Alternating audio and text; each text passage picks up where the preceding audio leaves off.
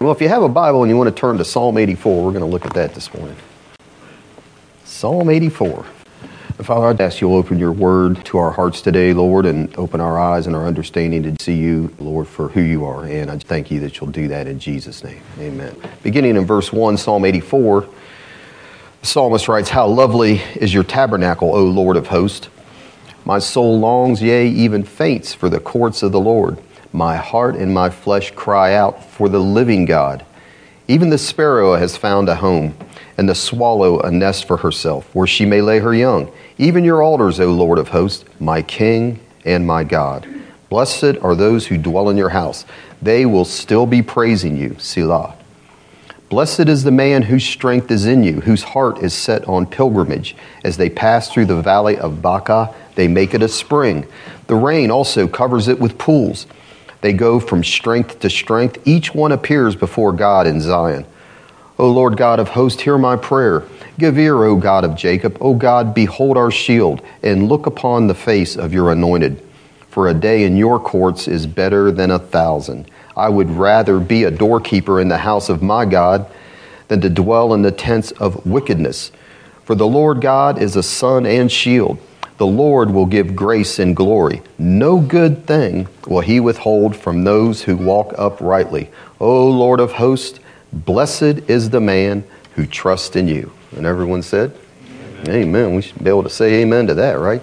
Nobody really knows for sure who wrote this psalm or under what circumstances it was written for, but I tend to agree with Spurgeon that when you read this psalm, it just kind of has the perfume of David you know, it just kind of has that odor of his devotion, if you want to put it that way.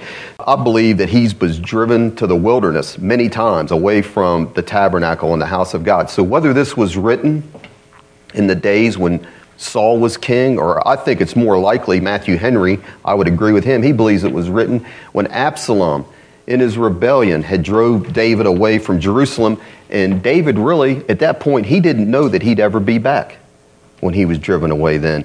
And the amazing thing is, I think, with this psalm is David's lamenting.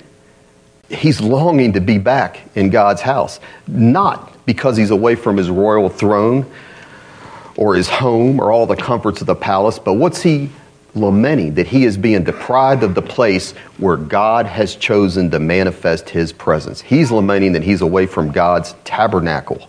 And that's what his godly soul longed and cried out for this psalm, it breaks down actually where you have two selahs in there and you have four verses, then a selah, four more verses, then a selah, and it breaks into three stanzas of four verses each. And the first four, verses one to four, they tell of David's yearning to dwell in the presence of God. That's verses 1 through 4. Verses 5 through 8 tell of the blessings of, of the pilgrimage to go to God's dwelling. And the last four, verses 9 to 12, tell us of the blessing of dwelling with God, trusting in God, dwelling with Him in faith. And today I just really want to look at these first four verses, though. Verses 1 to 4, where David's yearning to dwell with the living God. And look at verse 1. He says there, How lovely is your tabernacle, O Lord of hosts.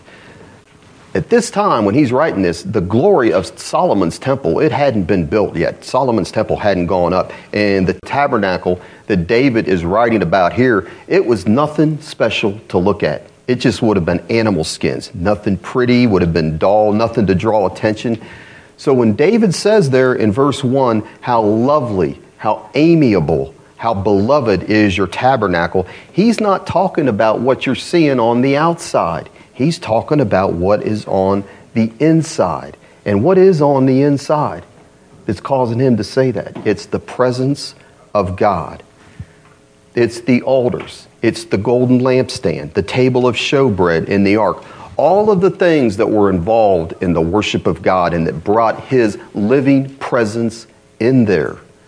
He's also he's talking about the golden vessels that you would see. They were beautiful. And he's talking about hearing the Levites singing the praises and the glory of God. All of those things brought in God's presence in a tangible way. And to David, that made the tabernacle didn't look like much on the outside to look at it, but that made it the most beautiful place he could imagine or wherever he would want to be.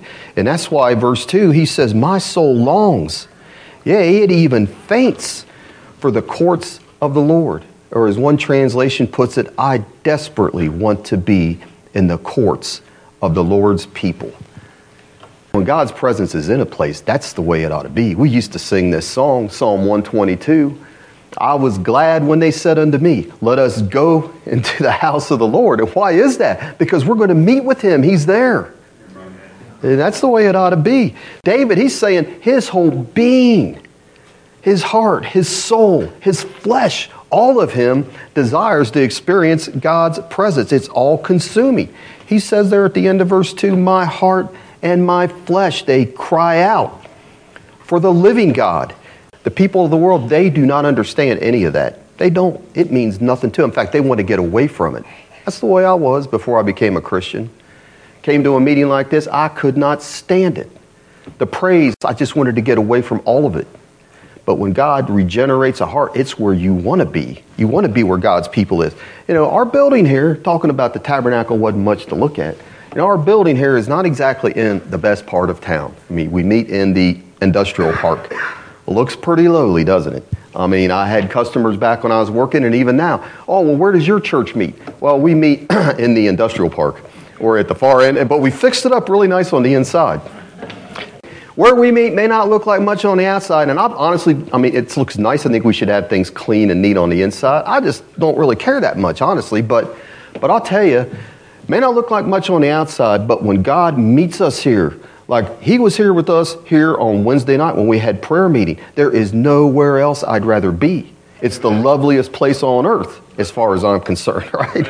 Because God was here. It doesn't matter how many people were here. A lot less than there is today. But I'm saying the Lord met with us, didn't he? And he did. Tuesday night, I'm singing with 30 convicted felons in prison. That definitely didn't look like much. None of them had any color, and it's all they're wearing khakis. There wasn't much to look at, but God's presence came down on us there, just singing hymns. And I'm saying, man, I would rather be there than thunder over Louisville any day. Amen. Or doing whatever. I'm just saying, wherever God's people. I went this last Sunday night and heard a guy preach to eight people, and he's a great preacher. I, don't, I, I told him, I said, I don't know what's wrong with the people in this town. I don't know why aren't they out here listening to you preach. And he's real humble about it, but I'm telling you, a great preacher, old country boy.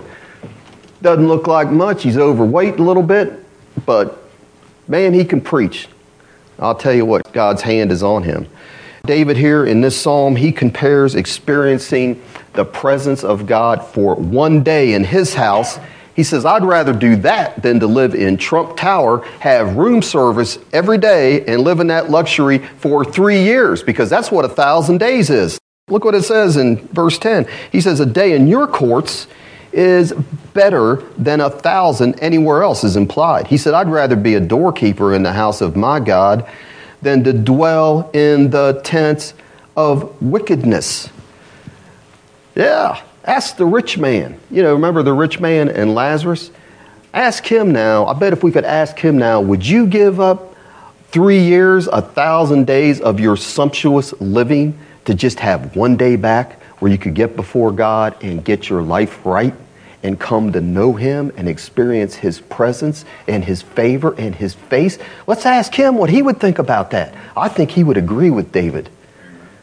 Amen. So we think we can just do what we want to in this life. There comes a day, though, doesn't there, when we've got to face the living God in judgment.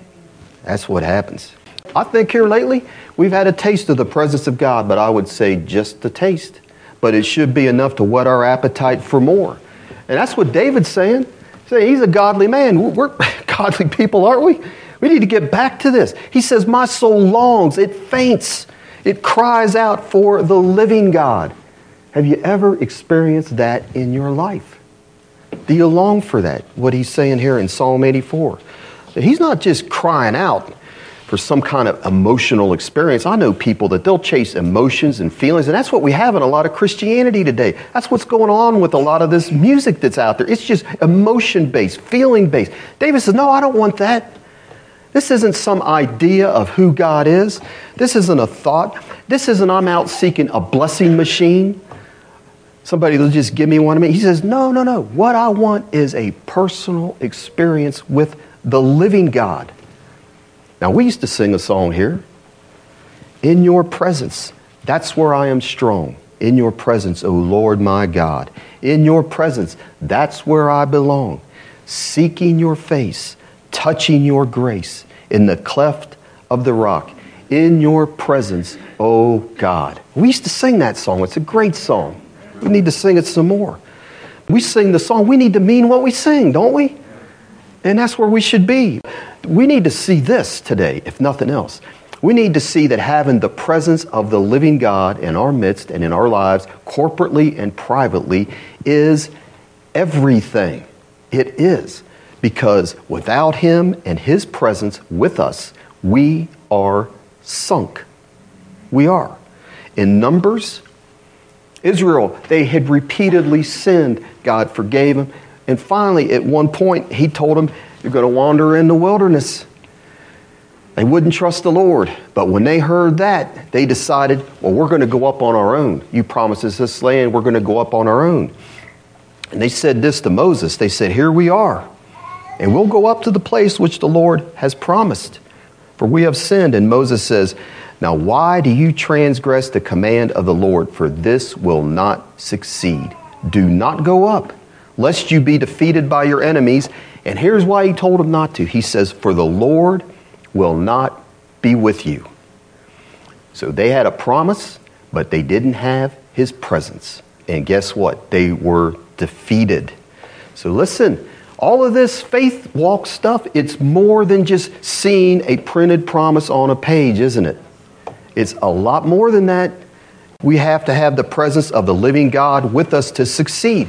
But I would say, in light of the way things are on a rebound, we should be encouraged because His presence has been with us. Really, He's been in our midst in many ways lately. Like some ways I know that you all don't know about some things, okay? But I think a lot of people here, we preached that message on Second Chronicles 7.14 on Wednesday, and I think a lot of people took that to heart and are seeking the Lord with all their heart. Because he says, when all these things come on you that are showing my presence, this is with you seek me with all of your heart. He says, I will turn your captivity, didn't he? If my people which are called by my name will humble themselves and pray and seek my face and turn from their wicked ways, let God deal with you. Then he says, I will come and I'll heal your land. I'll give you what we all want. And I think that's happening. And if that hadn't been the case in your life, you know you've been living far from God, and you don't know that God is the living God in your life, the solution is in James 4. James 4 says this Submit to God, then resist the devil, he'll flee from you. Draw near to God, and he will draw near to you. Cleanse your hands, you sinners. Purify your hearts, you double minded. Lament and mourn and weep. Let your laughter be turned to mourning, your joy to gloom. Humble yourselves in the sight of the Lord, and He'll do what to you? He'll lift you up. So He's saying, if you don't know, and you know, we all know, you know whether God's presence is in your life right now, whether you're trusting in the living God, whether there's something there that's a hindrance where you're really not seeking His face. You know that. But He says, hey, Submit to Him, draw near to Him, and the promise is He will draw near to you. And if it's sin, He's saying, deal with it. Just cleanse your hands, you sinners. You're living in doubt and unbelief. He says, just purify your minds, you double minded. God's faithful, amen? But we need to consider here, this is the title of the message, the living God. We need to consider what David's saying here. He calls God at the end of verse 3, My heart and my flesh cry out for the living God, and He is our God. Repeatedly, Old and New Testament compare the idols of the nations to the living God of the Bible. When Elijah confronted the prophets of Baal, he said, You guys go ahead. You build an altar and you offer a sacrifice and call on the name of your God. And here's what it says They took the bowl which was given them, and they prepared it, and they called on the name of Baal from morning until noon, saying, Oh, Baal, hear us. And the Bible says, But there was no voice. No one answered. You know why? He doesn't have a voice. He's not living. He's not the living God. This is to me is one of the funniest things in the Bible. He mocks them. He says, "Cry louder." He's a God. He's got to hear you. He said he's either meditating or he's busy, or he's on a journey, or perhaps he's asleep and just needs to be awake. You all, he's there, he's your God, call on him. He's mocking him, right? But here's the difference this is a dumb idol they're worshiping, Baal. But it says when Elijah prepared his sacrifice, drenched it with water, here was his prayer Lord God of Abraham, Isaac, and Israel. Let it be known this day that you are God in Israel, and I am your servant, and that I have done all these things at your word. And he says, Hear me, O Lord, hear me, that this people may know that you are the Lord God. And boy, because he's the living God, did he hear? Oh, yeah. He heard and answered, didn't he? There wasn't that no voice was heard. Fire came down, licked up all the water, licked up the sacrifices. And there was no doubt then who was the living God. And that's who David's crying out for. That's who we serve, a living God. That he hears. And he not only hears, but he comes down and he will intervene in the situations that we need him to intervene in. The living God, the source of all life, the creator of heaven and earth and all that is. God is eternal. God is everlasting. God is unchanging. He is the eternal I am. The eternal I am. Everything else is created. Everything else. He is the living God, the eternal I am. Now, King Belshazzar, let me say it, had to learn that God was the living God in the hard way. Because he didn't learn much from his father, King Nebuchadnezzar. Because Nebuchadnezzar got lifted up in pride, said, Look what all I've done. And God says, You're going to find out you didn't have anything to do with any of that. I gave it all to you. And he says, Because of that, your pride, you're going to eat grass for a while, like an ox. And your fingernails are going to grow. And all of that stuff happened, right? Until one day his senses came back to him and he says, Now I know who is the God that reigns supreme on this earth who is the living God. But his son didn't learn a thing from that, did he? So he decides he's going to throw a royal party. And when he's drunk, he commands that all the gold and silver vessels that they had taken from the temple in Jerusalem, they said, bring those out. And he, it says, and his lords and his wives and his concubines began to get drunker and drink wine out of the vessels from the Lord, things that were holy and it says they praised the God of gold, silver, bronze, and iron, and wood and stone. While drinking from the Lord's vessels, they're mocking the living God. And all of a sudden, in the midst of their party, they got a message, didn't they? Because it says there appeared fingers of a man's hand, and it wrote on the plaster in the king's walls. And it says his knees began to knock then. And there was a message. None of his astrologers, none of his wise men could figure out what that message said. Who can do it? Oh, the queen tells him, I know somebody that can. Daniel. Daniel can tell you what that message says. And so they bring Daniel. And this is one thing Daniel tells him. He says, You've lifted yourself up against the Lord of heaven. They have brought the vessels of his house before you, and you and your lords, your wives and your concubines have drunk wine from them, and you have praised the gods of silver and gold and bronze and iron and wood and stone. He says, which do not see or hear or know. And the God who holds your breath in his hand and owns all your ways, you have not glorified. It's all through the Bible. The prophets will say, Here are these dumb idols that you're trusted in. They can't help you. You're trusting in your money. You're trusted. And you cry out then when you're in trouble and see how much help you get. And that's what he says. They're gods who do not see or hear or know. But the living God, he says, he's the one that you've just insulted, Belshazzar. And this is true for all of us. He says he's the God who holds your breath in his hand and he owns all of your ways, the living God. And guess what? The night wasn't done before Belshazzar was gone. Sinners think they can brazenly say whatever they want to about the God of the Bible, live however they want to, flaunt their sin in his face. And they don't realize it says it is a fearful thing to fall into the hands of whom? The living God. But listen, He's the one we're serving, though, isn't it? He's the one we're serving. Here's what we need to do we need to realize when we get on our knees and pray, and this is all of us, including myself, we need to say to ourselves, I am getting in the presence. I am coming into the presence of not just a God afar off, I'm coming into the presence of the living God. The living God, and not glibly pray. We tend to not take prayer and God's presence as serious as we should, I don't think. So it's kind of like Moses. When God appeared to Moses on the backside of the desert in the burning bush, Moses, he looked at that and he just kind of almost casually said, I will turn aside and see this great sight, why the bush does not burn. And he starts to head towards it, and God speaks to him out of that bush Stop. You need to stop where you are. He says, Don't come any closer. Take your sandals off because the ground you're on now is holy ground. You can't just come in here any way you want to, Moses. Take those sandals off. And Moses didn't understand at first when he saw that, but he did after God spoke to him. Because it says this God said, I am the God of your father from the bush. Spoke this to him. I'm the God of your father, the God of Abraham, the God of Isaac, the God of Jacob.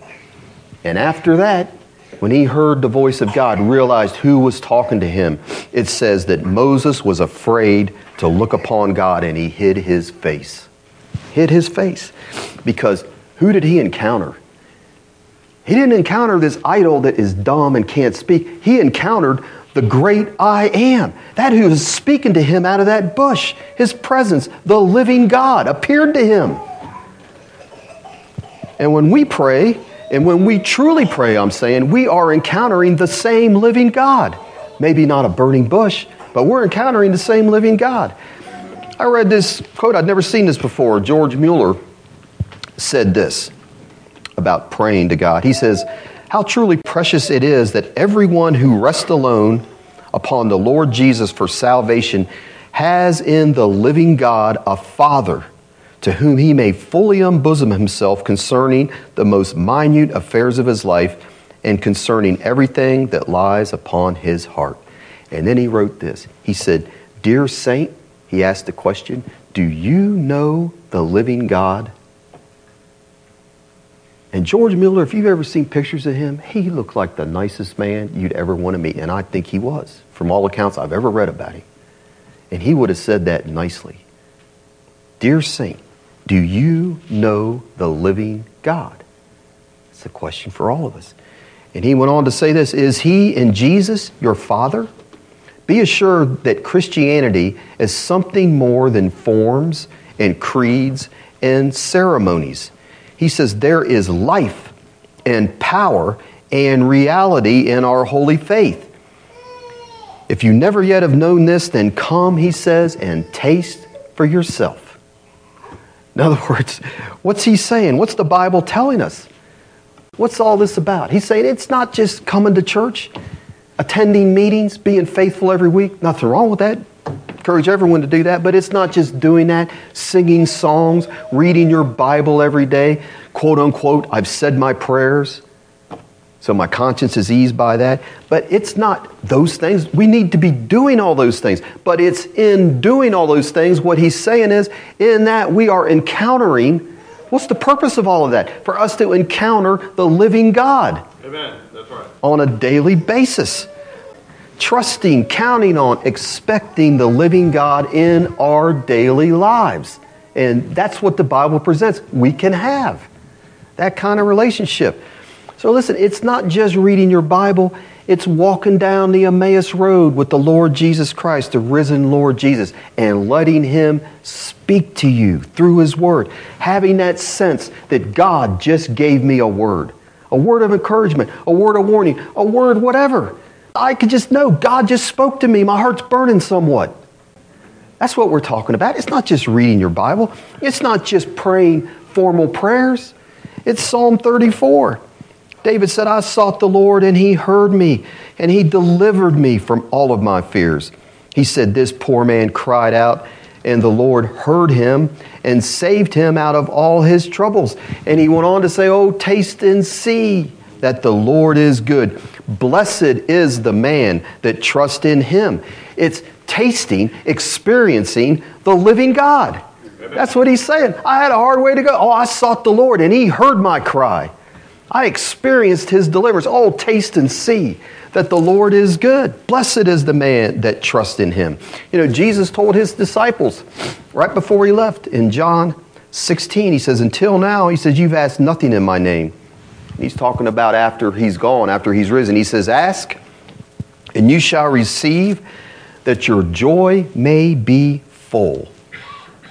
Why does he say that? Because it's the joy of knowing that God's presence is with you, that his face is shining on you, and all is well. And then when that happens, when you pray that your joy may be full, he's saying, not that you're all enamored with the blessing you got, but that you're enamored that God, I'm with you. I'm there helping you. And then it's Psalm 16 In your presence is fullness of joy. At your right hand are pleasures forevermore. I don't know how it is for you all, but if I have a dire situation, I want relief. Everyone does. We're calling to have God move in our lives. But is that really for me? I mean, it is more than that. It's the joy of knowing that God is walking with me, He's helping me, His presence is with me. I mean, that means as much as the blessing and answer to prayer. Amen? Amen. God's with me. He is, as David says in verse 3, He is my God, my God, and my King the living God. So it's not just viewing God that He's just off somewhere. Well, we know God is in heaven, but He's also here, isn't He? He's here today with us. you just hope He's just out there somewhere, and if you pray hard enough, He just might help you. I mean, we need to understand what? What does the New Testament teach us? That He lives in you. You are now the temple, the tabernacle of the living God. The God that David cries out for. If you're in here and you're born again, spirit filled, He is the God He's crying out for, lives in you and me. Paul says, 1 Corinthians 3 Do you not know that you are the temple of God and that the Spirit of God dwells in you? and we're talking about the living God. Well, he went on to say in 2 Corinthians 6 For you, Corinthians, are the temple of the living God. That's the exact words he uses. He says, As God has said, I will dwell in them and walk among them, I will be their God, and they shall be my people. We need to let that sink in. You are the temple of the living God. That is no small thing literally the temple of the living God. We don't have to go searching for him. God Almighty, Paul says, and that's God inspired, God Almighty walks in us, dwells in us. Paul said in Colossians 1 it is Christ in you, the hope of glory, the living God, the living risen Savior. He's there.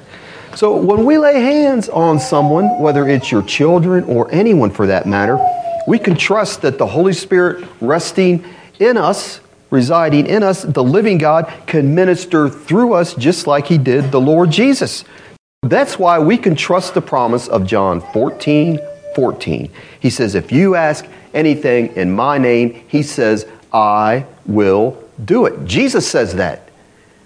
He says, You ask anything in my name. And that's after He talked about the greater works that I do, you shall do also.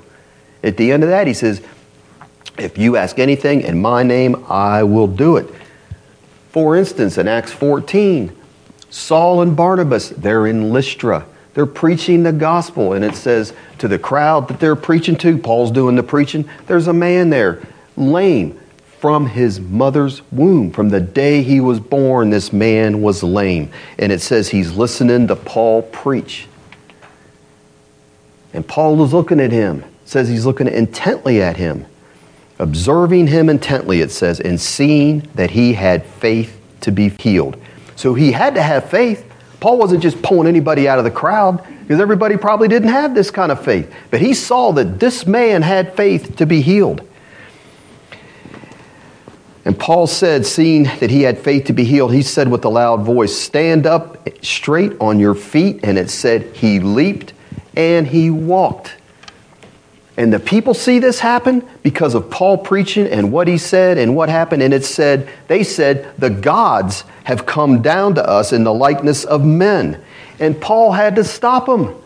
They're getting ready to offer sacrifices to him. They're naming Paul Zeus. He had to stop. He says, No, no. He goes, Why are you doing these things? We are also men with the same nature as you and preach to you that you should turn from these useless idols that they were worshiping and turn to the living God, is what he says, who made the heaven, the earth, the sea, and all things that are in them. Paul's saying, You guys got it all wrong. I'm not God. What you're seeing happening here is happening because of the presence of the Spirit of God that dwells in me. Jesus says, You ask anything in my name, I will do it. Jesus is working through Paul, through the Holy Spirit that is in him. Same nature. And that would be the same with us.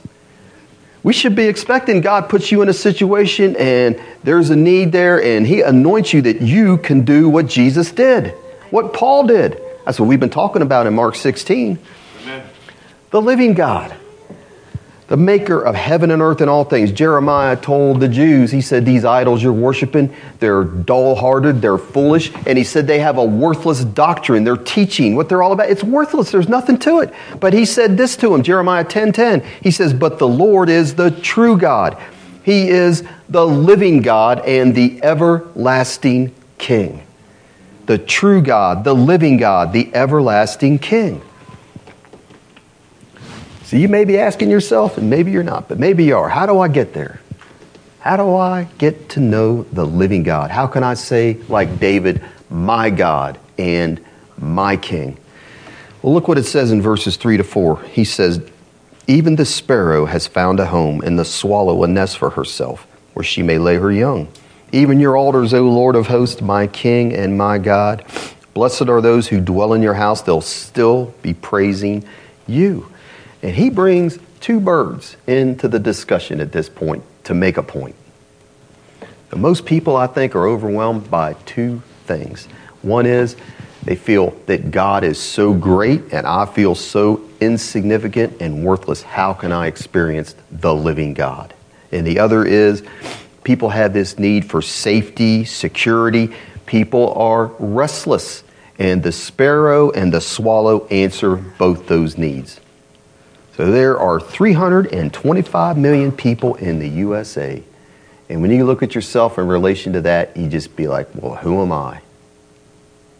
What am I worth? In the big scheme of things, you always think, what will my one little measly vote count in the midst of all of that? So when you're in a big crowd, I don't know how you are when you're in a big crowd, whether it's a ball game or just out in traffic. You ever looked around at traffic and there's all these people. And how can God be that concerned about me? He got all these people to take care of. Who cares about you?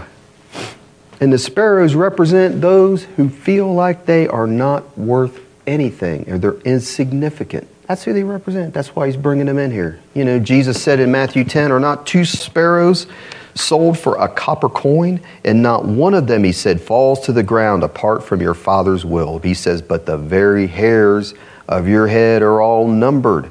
Do not fear, therefore, you are of more value than many sparrows. And in Luke 12, he says, Are not five sparrows sold for two copper coins? And not one of them is forgotten before God. Not one of them is forgotten before God. You can be in the midst of crowds, sometimes friends, family, and in a sense, you feel that this sense of homelessness in a sense. But like the little sparrow, what is he saying here? We can find a home in God, with the living God, a place of refuge, security, acceptance. David said this even the sparrow, verse 3, even the sparrow has found a home. Even the sparrow. There's a lot of insignificant people in the Bible that God uses and blesses and points out. Think about the thief on the cross hanging there next to Jesus. Nobody cared about him, I guarantee you that. He is hanging there desolate. He's got no clothes, he's got no home, he's suffering. Yet, when he asked Jesus, and here he is, you think about what he's going through. Jesus is dying for the sins of the world suffering like we will never understand. Yet in the midst of that, this thief who is a nobody looks to him and says, Lord, remember me. Remember me. And you know what he says to him? Don't fear because you have a home. You got a place where you won't suffer anymore. And he says to him, Truly, truly, I say to you, today you will be with me in paradise. You have a home, a dwelling place with God, the living God, forever. Now, if he's going to have mercy on him, he'll have mercy on anyone, won't he? Because he said, I'm getting what I deserve. I'm nothing but a condemned, corrupt sinner that getting exactly what I deserve. But God, please have mercy on me. Remember me. He says, Oh no, you've got a home now with me. That's what he says to the sparrow. And the swallow, the next, the swallow has a nest for herself where she may lay her young. That's a little bird. Those birds fly around. They are nervous as can be, and they're really fast. They're just constantly darting around. They're restless. They seem like they don't have any purpose. But David says this He says, In God's house, even the swallow finds a place to settle down, to build a nest, and to lay her young, it says.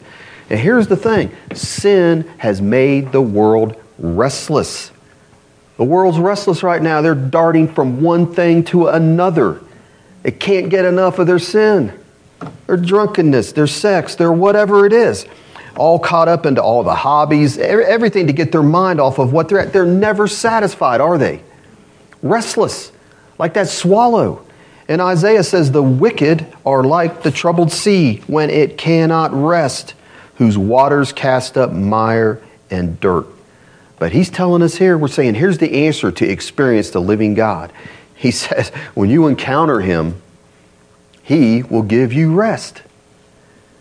Come unto me, all you who labor and are heavy laden, and I will give you rest. Take my yoke upon you and learn from me, Jesus said, for I am gentle and lowly in heart, and you will find rest for your souls. That's what the world needs to hear. That's the gospel. That's what the living God being in his presence will do. That's what he's saying here. Even the sparrow has found a home, this insignificant bird and the swallow, this restless, purposeless bird, a nest in God's house, a nest for herself, where she may lay her young. And then he adds, even your altars, O Lord of hosts. What we need to see about those two birds, and birds in general, they are just nervous by nature. And my son John, it, he doesn't do it so much now, but back not too long ago, we'd go to any park, and what he wants to do is just chase birds. I'm like, you'll be chasing them till you'll never catch a bird. And what are you going to do with the thing if you get it anyways? hadn't crossed that bridge. But they just they run away as soon as they see any. You even get near them, don't they? That's the way birds are. And why is that? It's because birds are defenseless and helpless. And they're constantly looking for a place of safety, aren't they? And that's what we said here. And David is saying God's house is that place for them. They're blessed. They found that place of safety there. and when you realize and I realize our need that we're defenseless and helpless, we will fly to the refuge of the living God, won't we? That's what will happen. And many times, I think God uses the crisis of life. Maybe we've gotten away from Him. Maybe we've gotten away, and He'll use the crisis of life to bring us back, won't He? It can be illness, it can be trials of all sorts, and that's when He gets you to that place, especially if you're a Christian, and you cry out to Him, God, I need your help. Where is the living God? I need Him. Not these idols that can't help me at all. I need the living God. And they'll seek God. You know, Charles was telling me the other day, there was a builder we know, a Christian, dying of cancer. And he told him, he said, it was the best thing that could happen to me. He doesn't have light on divine healing like we have. But the thing that Charles was saying, and I thought this was good, he says, it caused me going through this to get all the stuff out of my life that didn't need to be there. It spiritually drew me near to God and helped me out in that way. We know God's provided healing, doesn't He? But Psalm 107 says God will many times use sickness to bring us back to Him. We just read that the other night. And when we cry out, though, that's his goal. When we cry out to him, cry out for the living God, what does it say? He sends his word and heals us. Amen. Amen. Psalm 119, David wrote, Before I was afflicted, I went astray.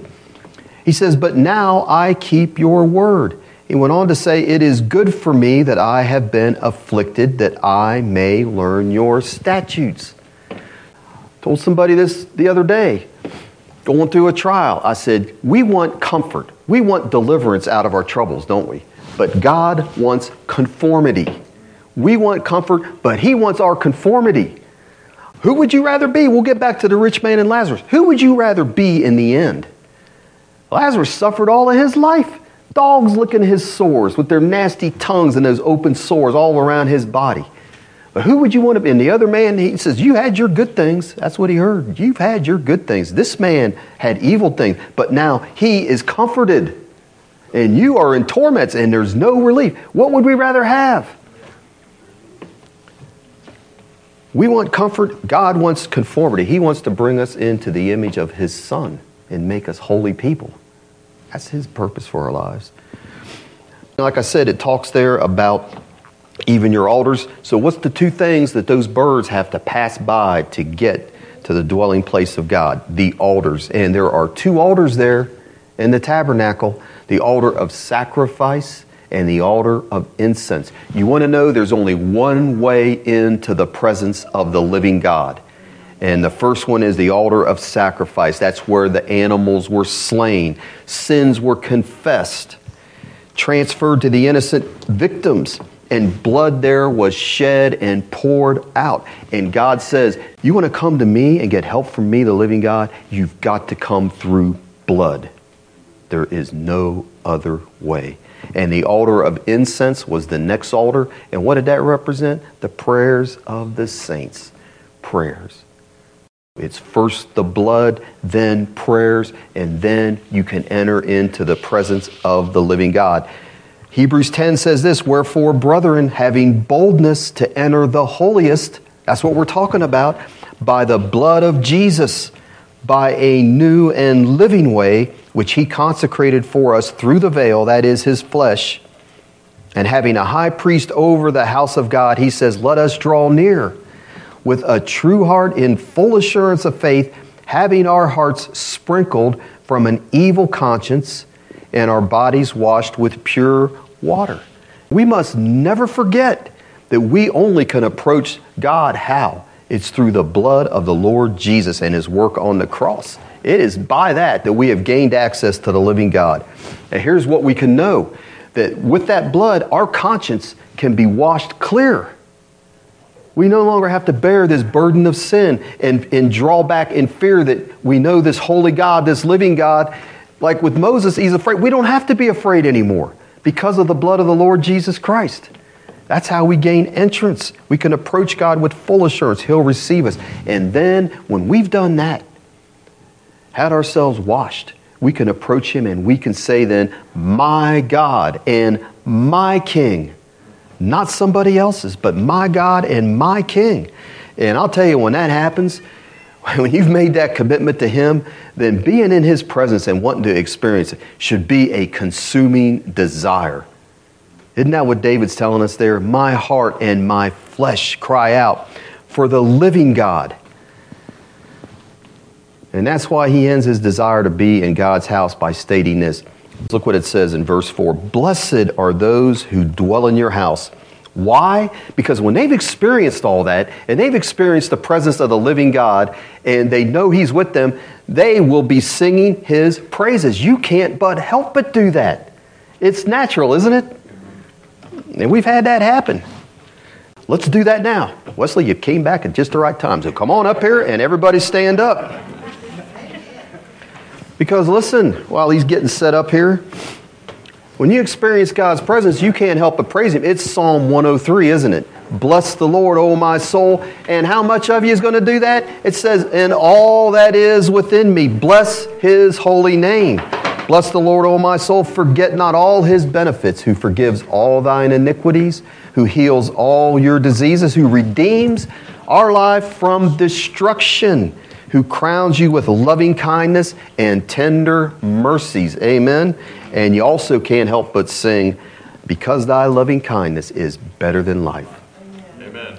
My lips shall praise you, and thus will I bless you while I live, and I will lift up my hands to your name. Amen.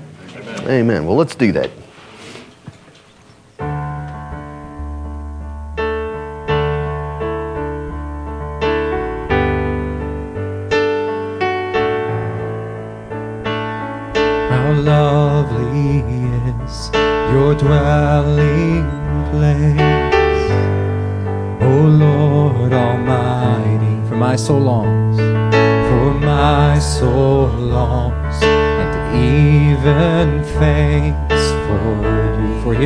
Is satisfied, for here my heart is satisfied within your presence.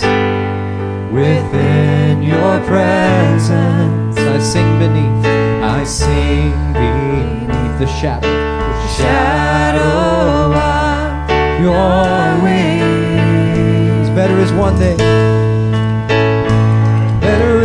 one day in your courts, better is one day in your house, better is one day in your courts, thousands elsewhere.